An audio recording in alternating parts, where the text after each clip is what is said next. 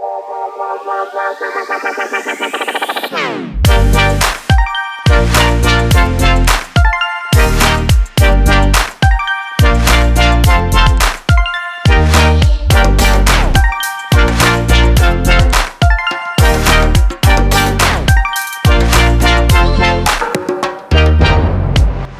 this episode of Naked Men Talking, a podcast exploring naturism and the power of getting your clothes off. I'm Gareth Johnson. On today's episode, we're joined by Matt Spike. Matt is a photographer and videographer whose work celebrates the world of kink and fetish. Matt, welcome. Thank you. Thank you very much. Now, you come from a family of photographers. Was it kind of inevitable that you'd pick up a camera and, and become a photographer yourself?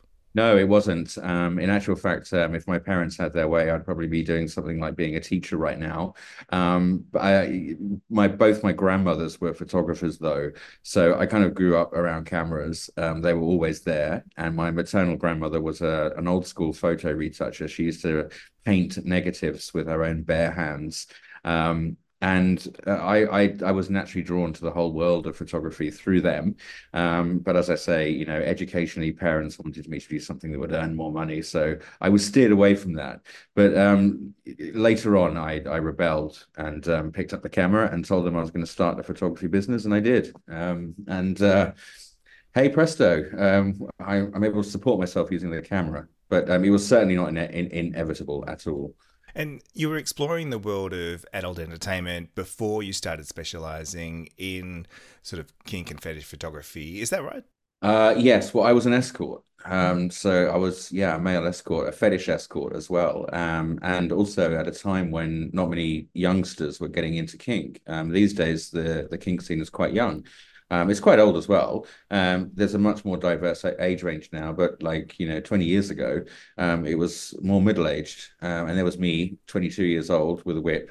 Um, you know, um, it was super fun. But yeah, I, would, I did escorting probably for about 15 years, and actually used quite a lot of the money from escorting to to, to go towards setting up proper ph- photography practices. Uh, so yes, they merged definitely. And what was it that had drawn you to sort of the the kink and fetish side of things. As you're saying, it was, you know, not really what everyone was doing at that point, but that was something that appealed to you specifically. Yeah, it did. Um, I've got a friend um, here in London who um, has an expression, um, and and it's basically your if you've got if if you're into kink, then your family. You know what I mean? So uh-huh. it, it's I, it's definitely something you're born with. Um, and um, yeah i'm i'm family. So it it, it I, I, I was never really interested in van- vanilla sex at all. Um, i have done it um, but um, yeah i was always drawn more to kind of a sort of a cosplaying as tom of finland and uh, um, incorporating bdsm practices. And you know i was much more into that way more into that and is it the leather side of things that sort of BDSM aesthetic? Is that the the kind of kink that that you're into? Yeah. Oh, yeah. Absolutely. Yeah. So leather fetish, um, the whole thing. I just uh, absolutely love the feeling of wearing leather and uh, uh, I love other guys in it and the creaking and the sound. It's, um, of course, completely impractical for sex. That is beside the point. this is completely beside the point. It's, it's worth every. It's worth all the young. All it's, it's worth all the discomfort that comes from it. Yeah, but yeah, I mean, um, and I, I I feel best when I'm I'm wearing it head to toe. Yeah. And so, how did it feel when you were able to bring together that sort of passion for kink and fetish with your photography sort of passion? Mm. You found a way to sort of bring all those two worlds together. Yeah, I, it was completely unexpected because um, uh, the, I, the the plan was to use the money that I earned escorting to set up a corporate photography studio, which is kind of radical, really, when you think about it. But um, I was um, it was my ex partner. Uh, we were out one night in Soho um, drinking and we were you don't since the pandemic you don't have these gay magazines we do but like probably you had them over in australia as well like gay mags everywhere they're stacked up they always were. And we were flicking through one one night um, and uh, they had these massive escort sections at the back and they're all these kind of like toned muscled uh, Mediterranean looking escorts. And um, my partner at the time said, you know, why don't you contact these escorts and uh, offer to do them free sessions? Um, they'll want them because you know all kind of sex workers need pics constantly, um, and um, why don't you contact them and then you can sort of maybe start to get another strand in addition to corporate stuff. You could maybe start to do sort of male aesthetic work. It still didn't figure that I could shoot fetish, um, although I had friends at the time that were shooting fetish, not necessarily the sort of gay fetish, but um, one friend in particular um, was uh, kind of mixing escorting with photographing dominatrixes, and yeah, so I, I, I basically did what my partner said, and I, I contacted some escorts, and they they came forward, and we I, quickly found that I really enjoyed photographing um, male erotica, um, and I guess from there on, it was just the, the next logical step was to then start co contacting people in the fetish scene. And you've got to understand that at this point, we're talking, if I could put a year on it, we'd be talking 2005. So quite some time ago, pre smartphone, certainly, and definitely before apps like RentMen um, came along. Um, so people were still printing their adverts, escorts were still printing their adverts in magazines. But you're right; it was a different landscape completely, wasn't it? Yeah. So yeah, images were really key. They were key, and they were worth a lot more than they are now. I mean, uh, I, I, I still have a very active Etsy store selling uh, printed work, and people still buy it. But there's no doubt the smartphone has changed the game quite a lot. I mean, you can just prop one up in the corner, get a ring light, and then with the, the settings you get on an iPhone these days, you you can create pretty good pictures yourself. But it's interesting though, because you're right. Well, anyone can take a photo to yeah. get the energy of a you know the kind of fetish work, the images that you create. That's you know a different level in terms of skill. How difficult is it to sort of capture that energy on camera? Um, I think it's all in the lighting, to be honest with you, because um, a lot of the, I mean, for example, I don't particularly like fetish shots that are done on white backgrounds, for example, um, because I just feel like it's it's kind of sterile. Um, yeah. so I like mood, so I like darker spaces, uh, spaces that maybe have graffiti or kind of rundown backgrounds. So I've got some friends from New York, and they they they tell me that in the seventies, the uh, Lower Manhattan was just crazy. It was run down. It was dangerous. It was, but the, all these, you know, if you went down by the piers. Um, you would see all these leather men, and it would be something like out of cruising a film. You know, it was it was. I've got a friend who assures me it was very much like that, and also around Forty Second Street in New York. And I think my work is coming back. Well, I I think that kind of environment that just before fetish became safe for work, which I think it kind of is now. Um, I mean, you know, you, you don't want to be like in the middle of a marketing meeting and crack out, you know, porn on your phone. We're not there yet, but um, it's it's not it, it's, it's, it's, it's not very controversial to say that I'm into kink anymore. Um, but I, my work kind of goes, and my style and aesthetic, which is what we're talking about, goes back to that time when it was still a little bit uh, underground. And um, I feel it's sexiest that way. Yeah, you want a sense of danger, a bit of edge yeah. to it, don't you? Yeah. Yeah, you want an edge. So I, I, I kind of create darker spaces with uh, sh- shady and moody lighting. And um, with latex and leather, I think that what appeals visually um, to people with these materials is the shine. So um, I, I always try and get that sort of reflection of the shine on the leather. If you read porn, you know, people's fantasies written down, they're often attracted to leather and latex because of the way it's shiny.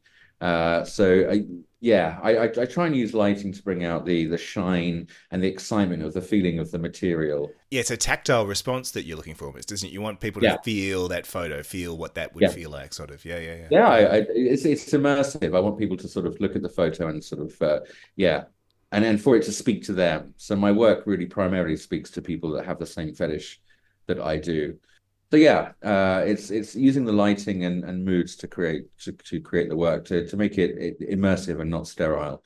Guys that book photo shoots with you, they sort of commission you for a photo shoot. They'll bring along their fetish gear, get changed into whatever they want to wear, and you take photos of them. Is that how that works? Yes, yes, absolutely. Um, yeah, and they still do, uh, despite the smart uh, smartphone. Uh, and um, where I work currently, previously, up until last year, I was in the Soho area of London, which is kind of a bohemian quarter of the of, of central London, um, and that's where I was based.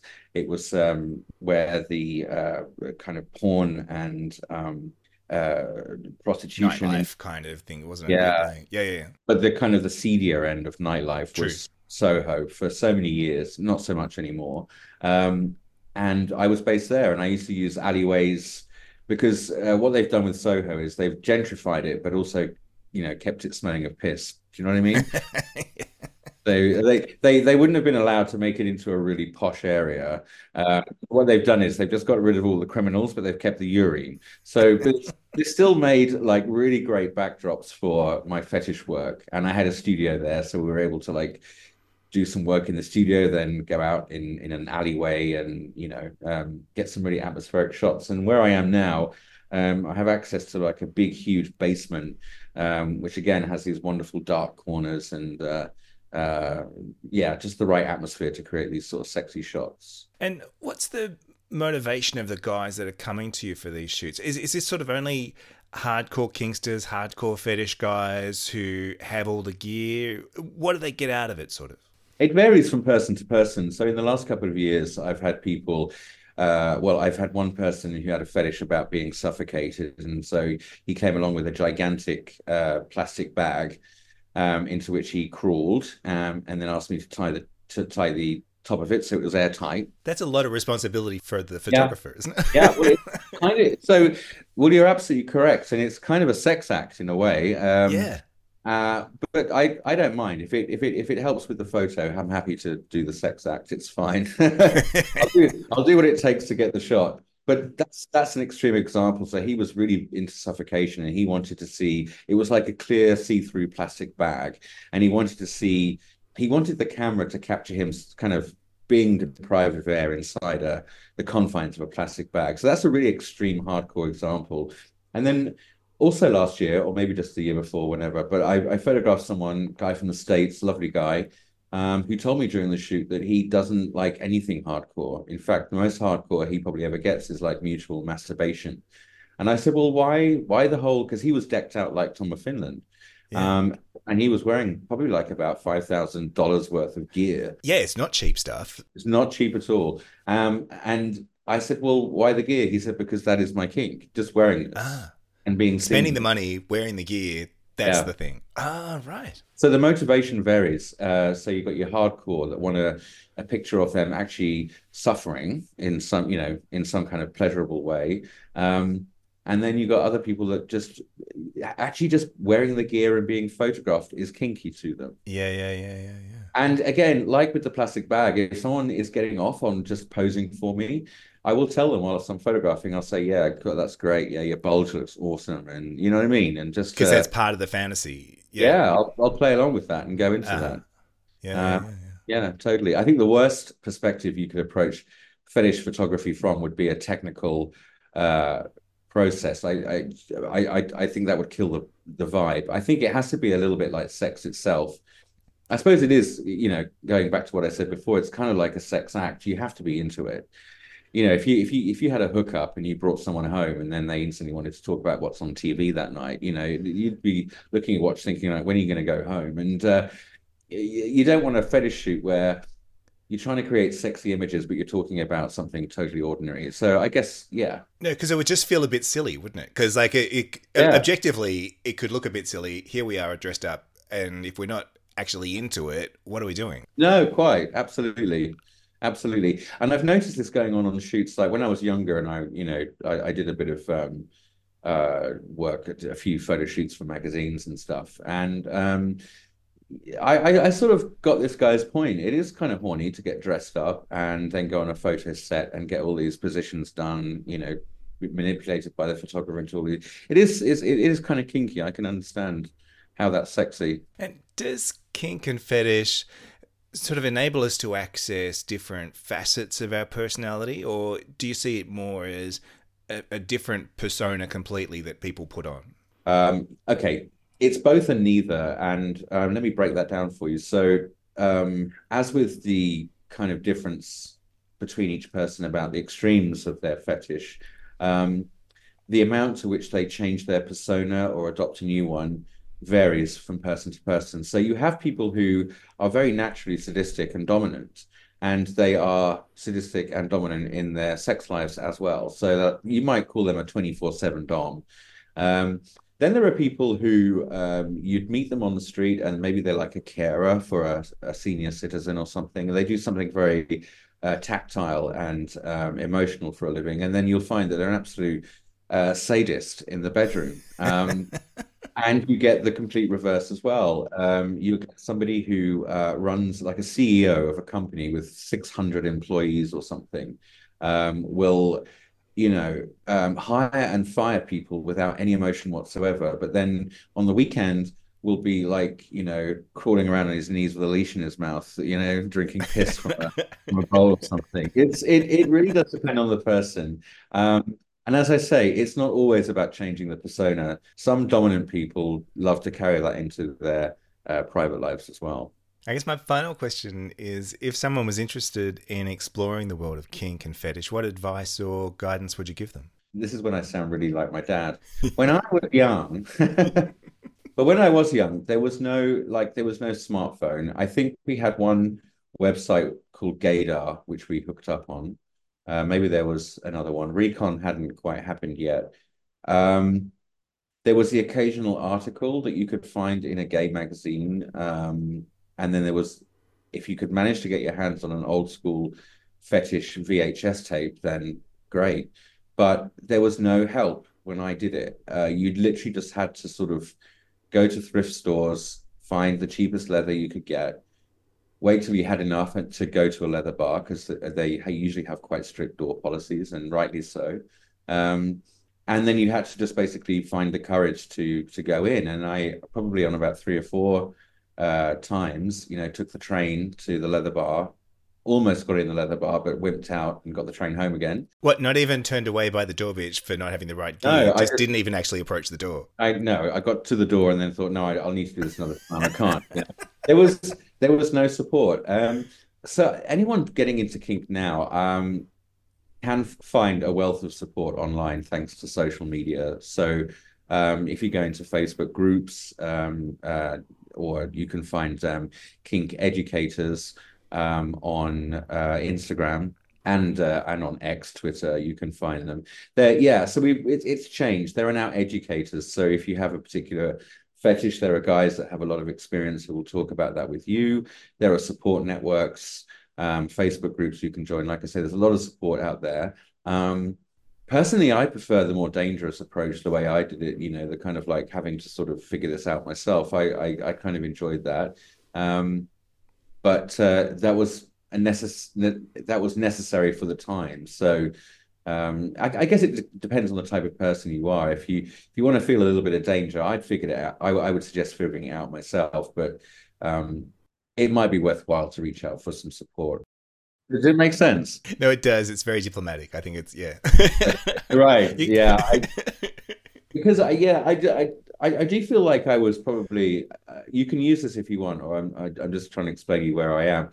I definitely feel like I was probably sexually abused a few times um, during the first few years of being on the fetish scene because uh, I didn't know what I was doing and getting into, and I was kind of saying yes to a lot of stuff, whereas I probably should have been maybe considering stuff. So, yeah. Um, and that naivety just because you weren't really sure where the boundaries were or what your own boundaries were, maybe. Yeah, I didn't know where my own boundaries were, I think is more the point. In fact, I didn't really know how to say no, is what I'm trying to say. And I think that um, uh, I would probably maybe uh, probably the single bit of advice I would give is is um, yeah boundaries. Learn to say no. Say no to stuff. Actually, as you enter the fetish scene, say don't do what I did and say yes, and then find out you hate it or that you've been abused, and then then you don't do it again.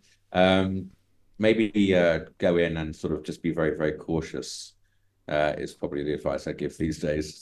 Or just on on the other hand, just jump in in both feet and see what happens. I mean, I think in some ways, if you if if if you solicit too much advice, um, you know, going back to what we said about the photography and how you know there needs to be the right vibe to make this work. You know, the, both parties need to be feeling sort of you know sexually turned on.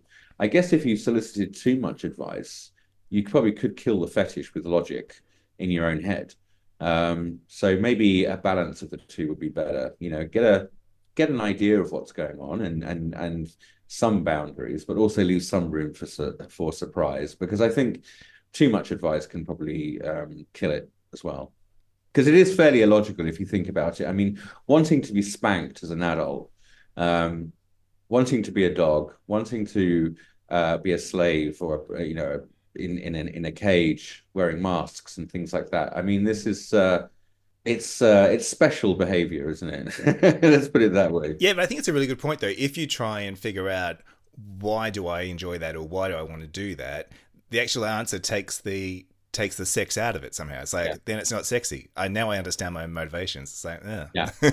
I, I, I I think that's right, and I think that there is probably a danger that things may come full circle and things become too caring to the point where it's then not dangerous anymore and so what's what's the fucking point after that you know um, like i said i don't think there's any logic to fetish sex it's illogical it's um, who knows why it's there but it is um, and it doesn't need, require too much analysis i just think the only thing that i think that people need to be careful of is around personal safety um, apart from that I, I would jump i would do the explorations without too much preparation that's good advice. Well, that brings us to the end of this episode.